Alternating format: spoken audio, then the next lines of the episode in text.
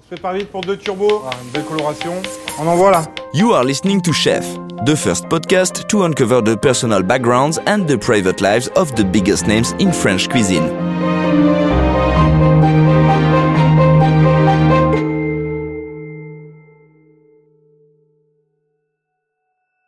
Hello and welcome. I'm David Ordonneau. I'm a journalist, I love food, and so I decided to travel around my own country to meet the French chef that achieved world fame. So please excuse my French accent and don't worry. I'm not the one who's about to tell you their story. They will tell their own story in their own words, but translated. In the first episode, we're off to Brittany, to the Finistère region. That literally means land's end. The village is called Plomodiern, 2,300 souls, and it really does sit at the edge of the world. The chef we're about to meet often calls it the last village before New York City. So, in this small village, there's an inn, and it stood there since oof, the 19th century. It's called the Auberge des Glazick. At the beginning, it was a middle class restaurant for the local workers. Now, it's a two Michelin star stable. So, I've driven six hours to get here, and now I'm here with the chef Olivier Bellin. He's almost six feet, he weighs 260 pounds, and his eyes keep scanning around everywhere, as if he doesn't want to waste a single second. You're gonna discover the extraordinary story of a chef who never wants to stop. He wants three Michelin stars, and is looking at me right now as if he's daring me to ask him questions. We're on a wild ride. Here is the story of Olivier Bellin. Ici, c'était une maréchalerie. It used to be a blacksmith's here. That's the original house, dating from 1870. We cook in here now. On the front, you can still see the original rings. That's where the horses were tied up, where my grandfather and great grandfather would shoe the horses. And after, in 1945, it all stopped. My grandmother was a woman with a very strong personality, and she said, That's enough, no more, and we opened an inn. So there'd always be soup as a starter, and customers with more money would get to eat both the soup and the vegetables. My grandmother runs the inn for 15 years, and one day she falls ill, so she says to her daughter, In one week you've got a wedding reception, sort it out. And my mother says, How am I supposed to do that? And her answer is, I'll always remember this, just deal with it. Just try to remember what I taught you. When you were in the kitchen and you watched me do it enough times. Take out the old cookbooks, just get on with it. It's for you to sort it out now. And that's how my mother became a cook. Mais c'est un truc dantesque. But it was just crazy. I saw her work herself down to the bone 180 covers, and she'd handle them all herself. After cooking, she'd handle the bar, my father would give her a hand, and customers wouldn't leave until 10 or 11 p.m. I saw my mother cry. When she messed up a dish, when something would curdle because there wasn't a cold room, she'd say, I have to throw everything away. I have to cook it all over again. When you're five or six years old, you're young, you want to play all day. Well, you see this. So I didn't want to do this job. I really didn't want to. But I did love to eat. When there were 180 people here eating a banquet on a Saturday night, my mom would bring up the platters and place them one by one on the steps. 50 steps, 50 platters. And so there would be all these smells, and I would see these langoustines all lined up, and I'd always take one. My mother would see me and she'd tell me off. Olivier, stop. I'd say, I'm not doing anything. And I'd eat the tail and suck on the head, and man, was it good. And the next day, at breakfast, I like to take a piece of crusty bread with a little bit of butter, a few slivers of leftover lobster, and we'd add some cold lobster sauce. I'd eat that for breakfast. So from the start, my palate was trained that way. And I'm not even talking about all the cream, the egg custards, the floating island desserts, the far Breton cakes, all the Brittany stuff, you know? My mother wanted to be a race car pilot. That should tell you a lot about the woman. And I remember we'd jump in her car and she'd say, Want to go to Plonevet? And we'd race down the road to see my second mom, who was called Anne Marie. She was her best friend from childhood, and she'd opened a creperie. We'd get there and she'd be folding the crepes in silence. No one said a word. She'd say, Olive, want a crepe? And presto, she'd make a crepe, and I'd eat a dozen crepes for my afternoon snack. I was very, very fat when I was young. obèse. I mean, really obese. Et à l'époque, les gros n'existaient Back pas. then, there weren't fat people around, hardly any, Et, really. euh, And my mother had always been so protective, so I'd never really been aware of it. Mais quand tous les jours t'arrives, t'entends Belin, baleine, Belin, euh, plus vite à porter qu'à rouler. But euh, I'd still hear people euh, call me Belin, the Belin, Blimp, Belin. Butterball Bella. Alors, ça m'est arrivé I cried sometimes. C'est vrai que quand c'est comme si on prend un clou et on martèle, It's à un moment, kind of like when you hammer in a nail. The first 10 blows it'll hold, but the last blow, it goes right in. And it hurts because you have to really be strong on the inside. Ma maman m'avait appris. euh, My mom told me not to react. She said, I know you don't like it, I know it hurts you. Don't listen, just move on.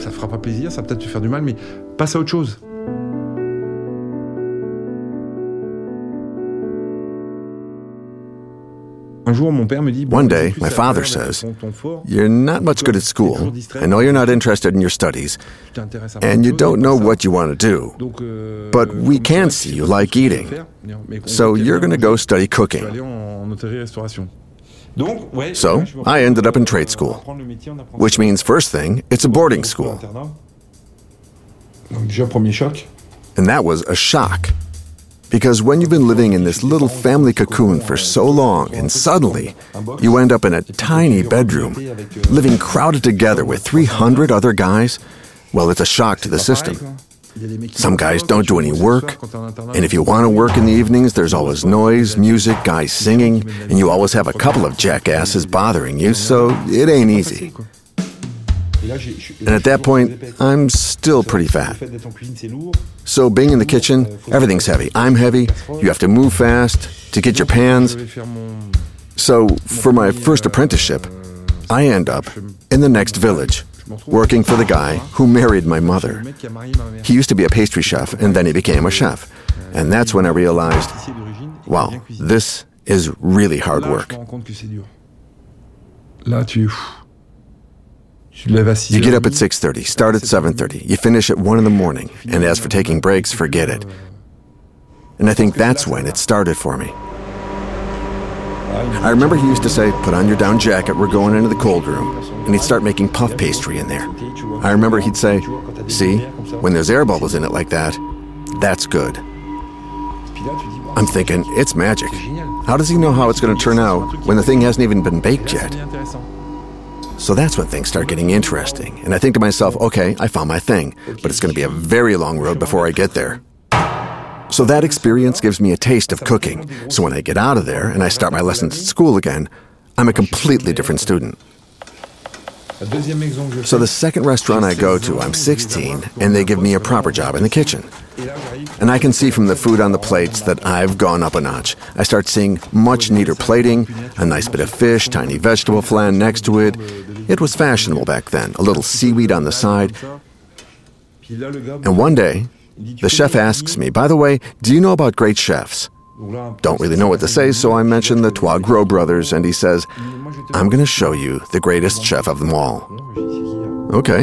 And he takes a book from the shelf and he shows me the cover. Joël Robuchon, ma cuisine pour Joël Robuchon, My Cooking for You. He says, That's the greatest chef. Euh, He opens the book, and the first picture we see is the Belle de Mer lobster plate. There's a lobster that's been shelled à la Robuchon, which means absolute precision, amazing detail, perfect dots of mayonnaise mixed with chlorophyll. sur chaque tranche de. There's a chervil tip on top of each slice of lobster, and I suddenly get it, and I go, It's a painting. C'est- Mais c'est mais c'est magnifique, c'est un tableau. At the end of the shift, I ask the chef, Can I borrow your book? And I lived in a caravan at the time because there wasn't enough room there for me to live.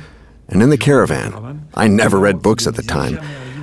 I just race through that book, and everything becomes clear. That's who I need to go and work for. But in the book, he's written, When I'm 50, I'll retire. I do the math. He's now 45, so I have five years left. I need to find a way. Within five years, I need to go work for him.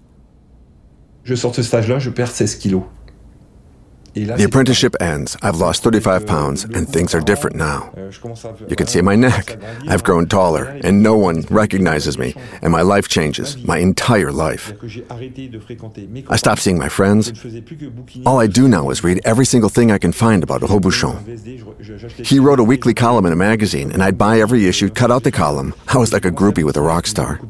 And I really start getting down to work.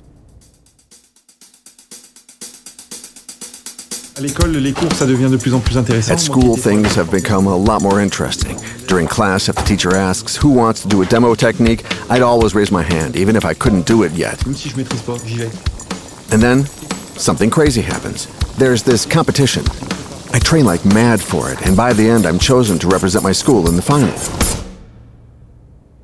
Euh, Man, the night before, I can't sleep. When it starts, I begin cooking, but it gets off to a bad start. There's no roe on my scallops, and everything was relying on there being roe because I wanted to make a sauce with it. I asked the other contestants if they're using their roe, and no one replies. And then I understand it's every man for himself, and I cook my heart out. And when I'm finished, I'm exhausted. Je sors vidé, laminé. Then the results come in, euh, and the guy from the jury says a name, another name, a third name, a fourth, and then it comes down to announcing the last three. They read the first name, and I tell myself, there's only two of us left. I don't believe I'm going to win, but I do. He says my name, and I don't understand, but everyone turns towards me. And I say, What happened? And they say, You did it, man. And then my whole world exploded.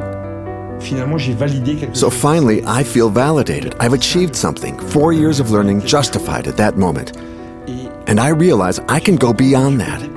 My life is about to change. I'm 17, and I know my life is going to be different from everyone else's. And I only have two and a half years left to get to Robuchon. But before I go work for Robuchon, I want to go to other regions discover French produce and products, and learn from the chefs how they work with them.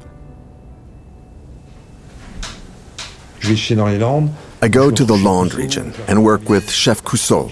I learn how to work with mushrooms, with duck, with asparagus from Magescq, with game. And I discover classics I don't know. He would do an entire truffle in a veal stock reduction.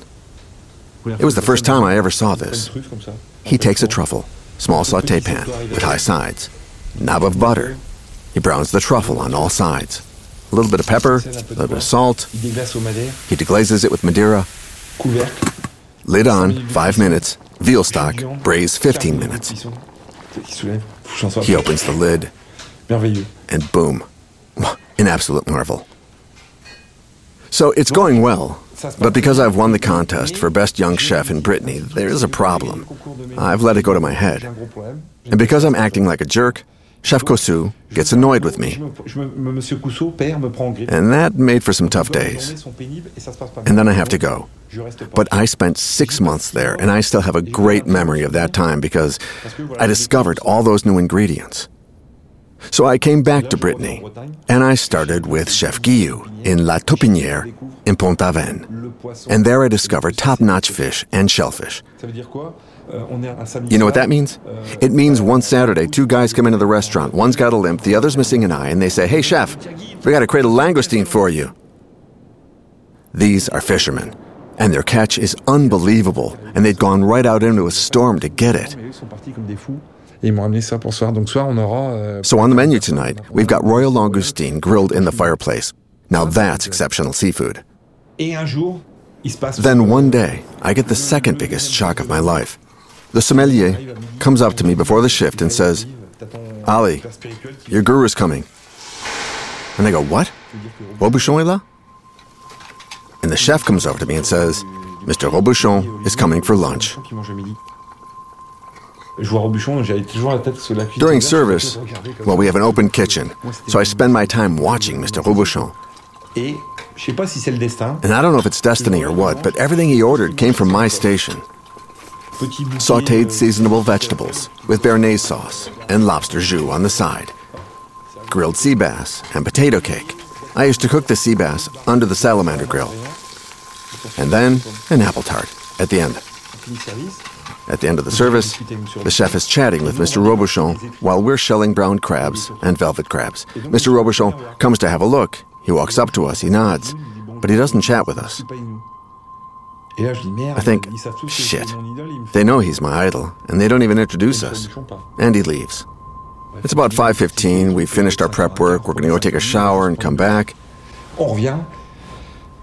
And I hear, Olivier, what are you doing now? And I say, well, I'm gonna go get cleaned up. And she says, Would you bring these glasses back to Mr. Robuchon? I'm like, Are you kidding? And she says, You have an hour to find him. He's gone to visit some local chapels. So I rush out of there, and I find him.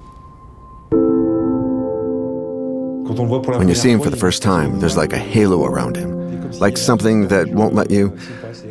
I don't know. It's just strange. So I give him his glasses back and I say, I'd like to work in your restaurant. And he says, Well, when you end your work here, just write to the restaurant, have your chef write too, and we'll see if there's a spot for you. So now I'm thinking, I've been here seven or eight months, but I know I'm going to be leaving. And my father asks, What are you going to do now? I say, My military service. So it's over and done with. Then after that, I can start at Robuchon's, because he'll be about 49 by then. They send me to the Ministry of Foreign Affairs, and I become the private chef for the foreign minister, Mr. Juppé. After a while, the head steward of the ministry, Mr. Balazon, says I'm doing really well. The minister is really happy with me, that I'm friendly, I make crepes for his kids with him in the kitchen. And a year goes by like that, and the army sort of forgets about me. My military service ends, and Mr. Juppé throws a little party for me, and he asks if there's anything he can do for me. And I say, there's only one thing I want, and that's to work for Robuchon. So if you could send a letter or something. And he did it. When I go back to my parents for the holidays, there's a phone call. Hello, this is Joël Robuchon's secretary. Is Olivier Bellin there? It's a Tuesday, and when she asks, When can you start? I say, Monday. Lundi matin, ce fameux matin. Euh, On Monday morning, that fateful Monday, I arrive early because my mother says it'll make a good impression. It's an hour early, 8 a.m., and I realize everyone's there already. There are three of us new guys, and we're all an hour early. They let us in, but they make us wait for half an hour in front of the pass. We're standing there holding our bags, and for half an hour, people walk past us without even talking to us. And I can tell you, that is a really scary start. You say to yourself, they're all walking past us and no one is talking to us? But then after half an hour, some bald guy walks up, Frédéric Anton, who today is chef at Le Pré Catalan, and he says, What do you guys want?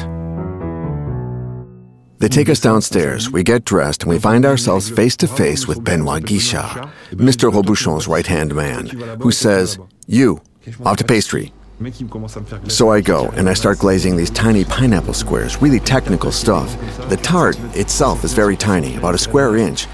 You have to lift up the piece of pineapple from its jelly with a, a three pronged spatula and position it on the top. I don't say a word. I just get to work. Ah, and then, suddenly, Mr. Robuchon arrives. Donc là, le mythe, quoi. J'avais déjà vu une fois. The legend himself. Donc effectivement, il arrive, il a ses yeux bleus très I'd only ever seen him once, but now I'm in his world, and he's got these piercing, transparent blue eyes. He sees me, and he says, Hey, the Breton guy from Plomodiern. Great. He grabs me by the back of the neck, possessive, Freemason style. He goes, I like you. Come on down before the service starts and I'll put you to work on the line. He leaves, and I get back to work, but I can tell everyone is looking at me. My chef de partie comes over and says, You know Mr. Robuchon? I say, No, no, chef. He says, You're lying. You know Mr. Robuchon. I say, I swear I don't. And he says, I'm going to keep my eyes on you. Come service time, I go down like he asked, and there I discover this perfectly oiled machine. Not a sound.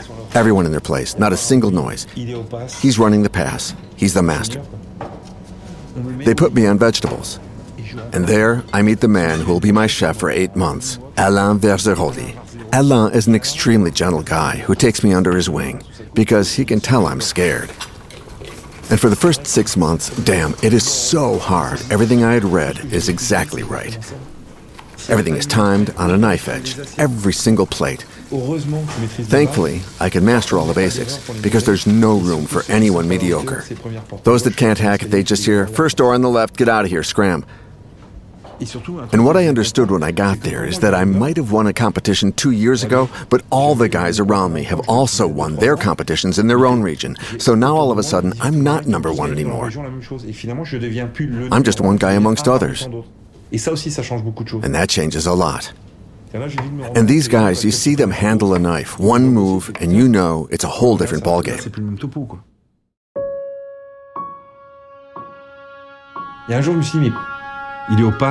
And one day I'm watching Robuchon at the pass and he's calling out orders. Take that off, place this here. And then I realize I've never actually seen him cook, so I start wondering. He's the greatest chef in the world, fine, but you never see him cook, so how do you know? But one day, he says to the chef de partie in tout commis, Come over here, I'll give you a demo. We'll finalize this plating. And I just happen to be there. I don't say a word, I just watch. And then I see that man handle the produce, and I understand.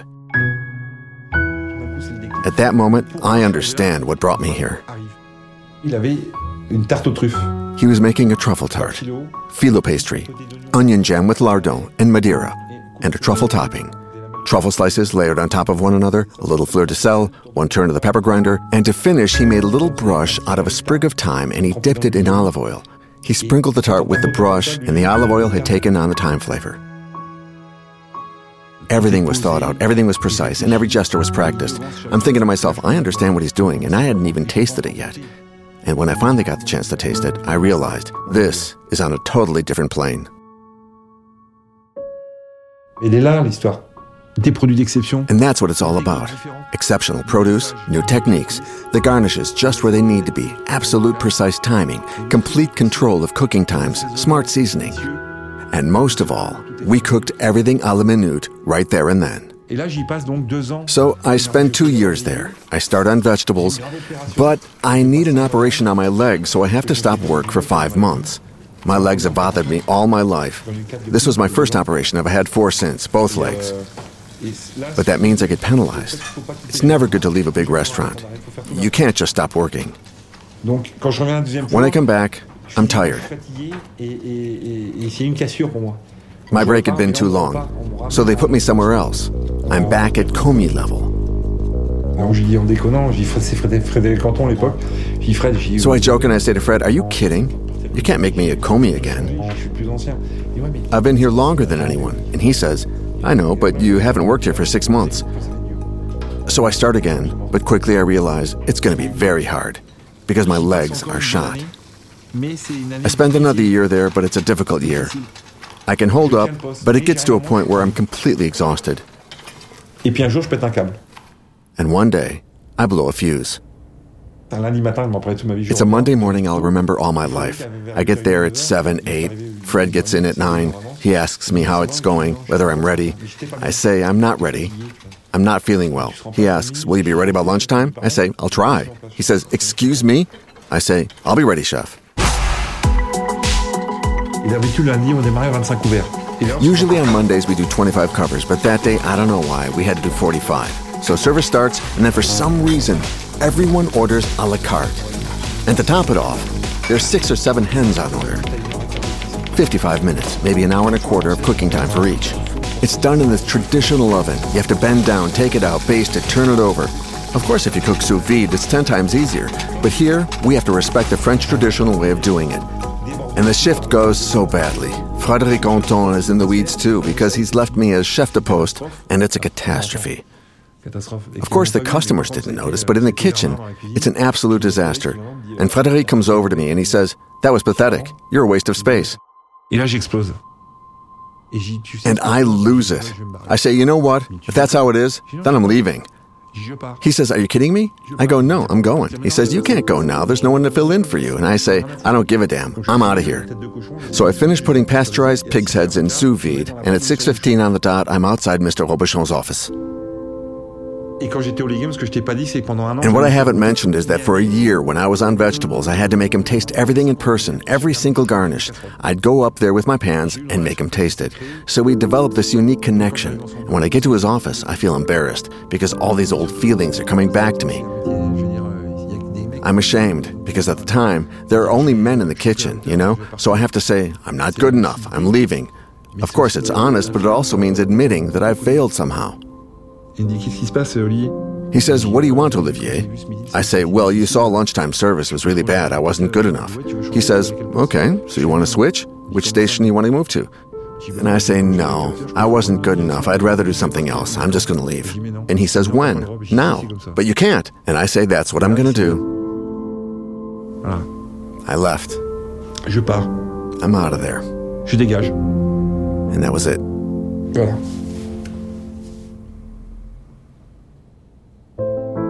So, Olivier Bellin leaves Robuchon's restaurant overnight. Back home, to Brittany, to his parents' inn, where maybe he'll get over this painful experience.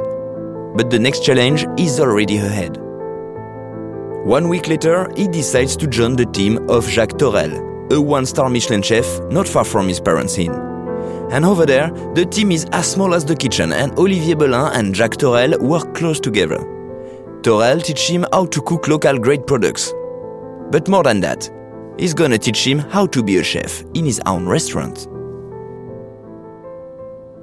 Un jour, il me voit, il me dit, tu sais, Olivier, t'es un, un, bon cuisinier, Olivier. And one day he tells me, Olivier, you're a good cook, but your life's going to change. Because you're going to go back to Plomodiern, and you're going to lose all those good things you've had here. The type of cooking you've learned in Paris, forget about it, because you'll be in deepest Brittany, and all the caviar and the perfect little dots of dressing on the plates, that's all over now. I don't like to hear it, but I know it's true. So when I get back here, no one's expecting me and everyone is caught off guard.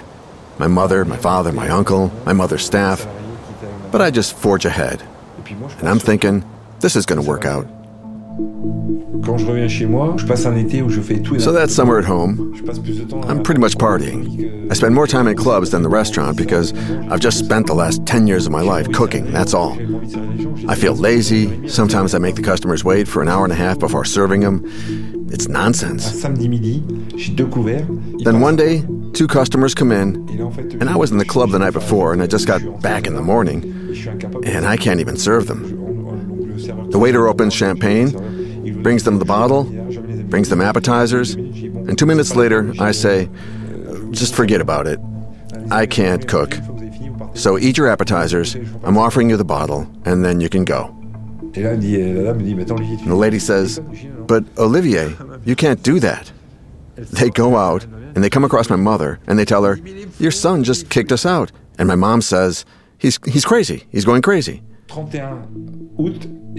The end of the summer arrives, and I find my bags packed in front of the door. My father has kicked me out of the house. He says, You think you're smarter and better than everyone? You came back, and we had to give you the job, but it's too easy. You're not the king here. We worked before, we built this restaurant, so get out of here.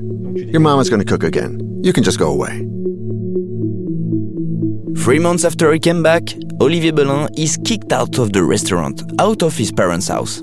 He ran to his grandfather's house in Bourgogne, but the man was not so flexible and didn't tolerate that someone in the family didn't work. So, four months later, Olivier Bellin came back to his parents' house and asked them to take him again as a chef. They finally accepted, but once in place, he took a huge decision. He's fed up with offering cheap set lunchtime menus. He wants to turn the inn into a fancy restaurant. So he replaced the popular cuisine, leaving all the regular customers, and the Auberge des Glazick became a gastronomic restaurant overnight. A dangerous and drastic bet. Je me mets à travailler comme un fou. Et on arrête les ouvriers du jour au lendemain. Then I start working like crazy. And in the end, we stop the lunchtime menus. From one day to the next, it's over. Our regulars show up for lunch and the restaurant has turned into a fine dining only place. Overnight. We were doing 25 to 30 covers for lunch. It was a dependable income, plus weddings, banquets, and we stopped all that. So financially, at the beginning, it was devastating. Local people aren't going to come because you've worked with Robuchon or Thorel, because you've worked with the greats. No one cares around here. So you've worked with Robuch. They don't give a damn. And my mother didn't tell me right away, but I learned later that we almost went under. Because when you only do two covers a week for a while, you're the only person left that still believes that you'll make it. Mon père, lui, il est intérieurement, il est furax. My father, deep down, was furious. And he didn't hold it against me. Not really. But for a long time, he was against me coming here. And the truth of the matter is that he never thought we managed to sustain haute cuisine in Plamordian. My mother took my side. But that's because us two always have worked hand in hand, amazingly closely. And she and I got through some tough times together. My whole life, she's always been in sync with me, on everything. Since the beginning. Since she'd started protecting me. Donc c'est un long chemin. So we've come a long way together. And I'm still thinking it's my destiny to get three stars, so I keep on going. But when you're looking out onto the bay and the rain is falling on the window panes, well, you start brooding a bit. And then everything Thorel said came back to me years later. You're out at the edge of nowhere. You have no staff. You'll have to sell $15 menus. You're not going to be able to afford any luxury ingredients. You'll have to use cheap plates to start with. You'll have no silverware, just your mother's cutlery, and most of all, you're going to have to work all on your own. Eh and that's what I did. Anne-Marie, qui est ma deuxième maman, when I was young, whenever I went to see Anne Marie, my second mom, I'd do something weird. I put the crepes on my face. I know it sounds crazy. I'd get out of the car, sit at the table, she'd hand me a crepe, and I'd put it on my face and smell it. That buckwheat smell was in the back of my mind. I'd always remembered it. So one day I'm eating a buckwheat crepe drizzled with butter, and it was Kaz.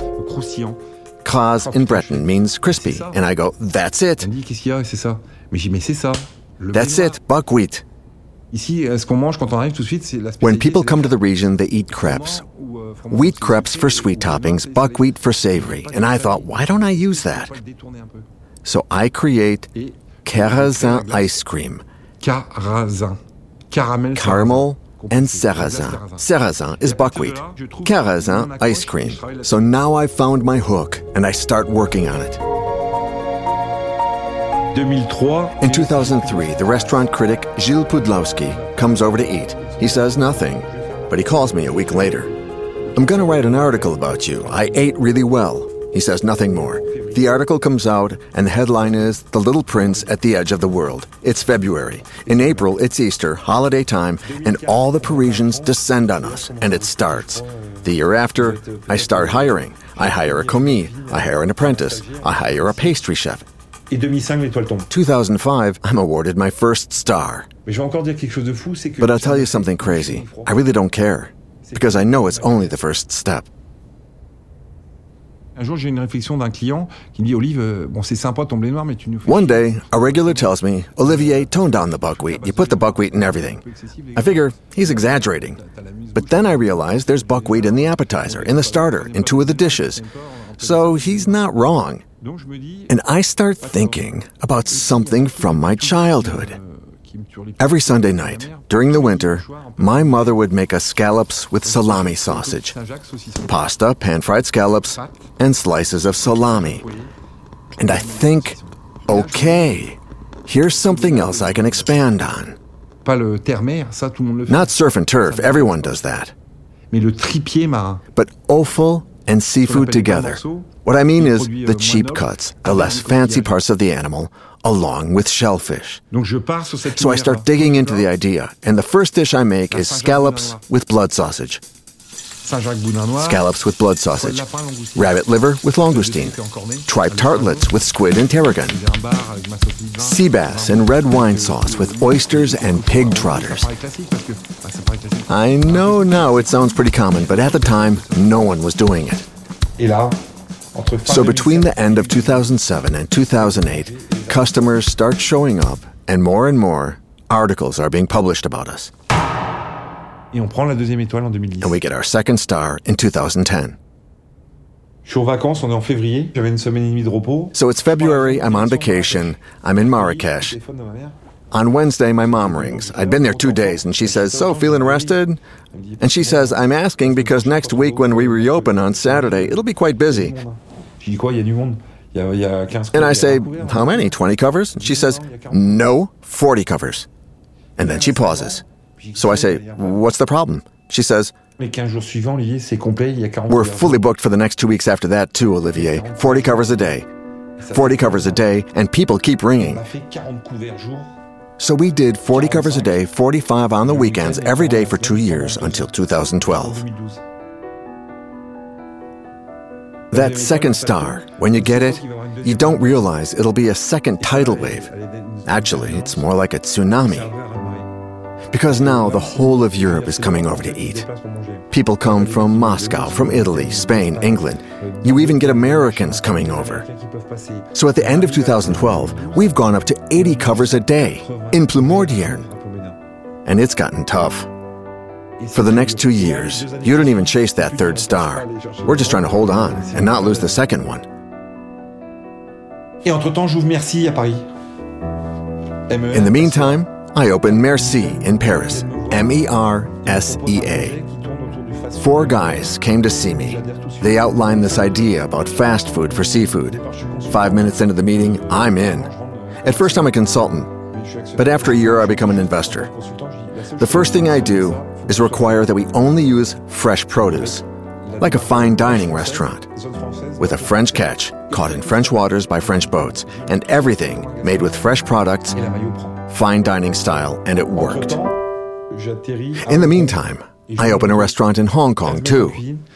15 people in the kitchen, 10 front of house staff, 8 tables, 16 covers, all facing a 50 meter long creek that you can see from the tables through a big bay window.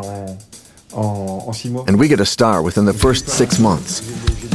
So I have a star in Hong Kong, two quick serve restaurants now opened, and about 20 people working with me here. But I'm starting to really burn out. And in 2019, my sous chef, who's been with me three and a half years, he decides to leave. So I hire another guy from Plaza Athénée. I get a new pastry chef, and I think, all right, I've got the right team to get a third star now. But that is not right at all. I keep clashing with them. I had a real argument with one of the guys. Let's put it that way. I'm exhausted, my legs hurt, and at the start of January, I totally blow up. On est un mercredi matin. It's a Wednesday morning. I'm arguing with one of the guys. I say, if that's how it's going to be, I'll close down. He says, You can't do that. I say, I'm done. I'm worn out. You don't want to work with me? Fine. I'll shut it down. That was it. We turned away all the customers, canceled everything.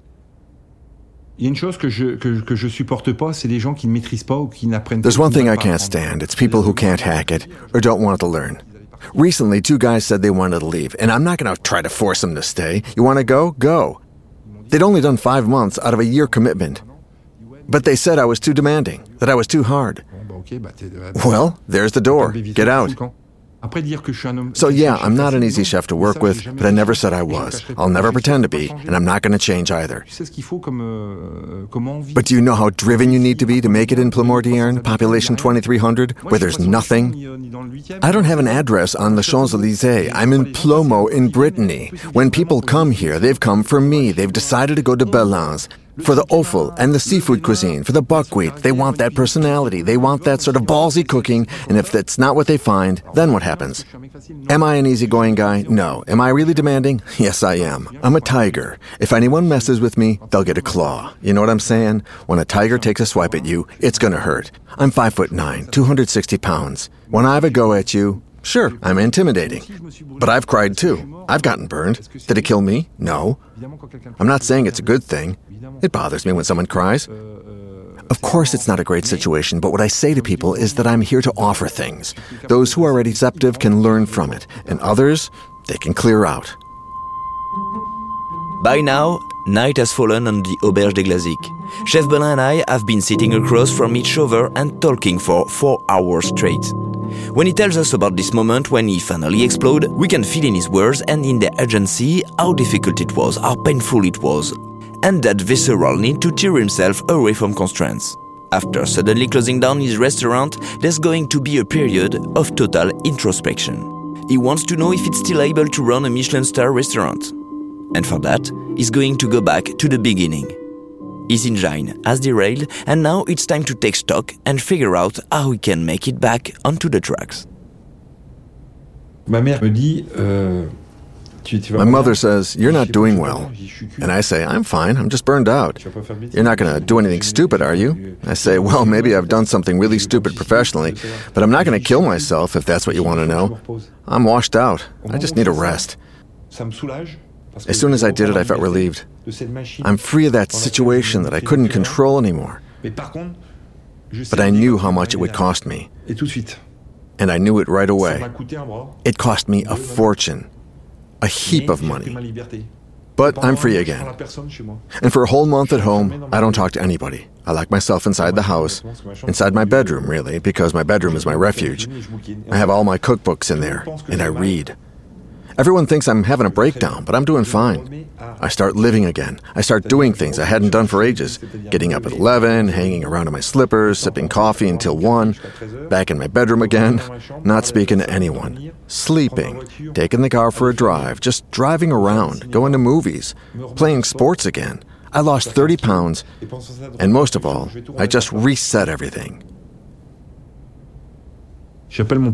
I called my friend Banctel, the chef at La Réserve. I'd known him for 35 years. I say, Can you do me a favor? Can I work in your kitchen as a commis? He says, You kidding?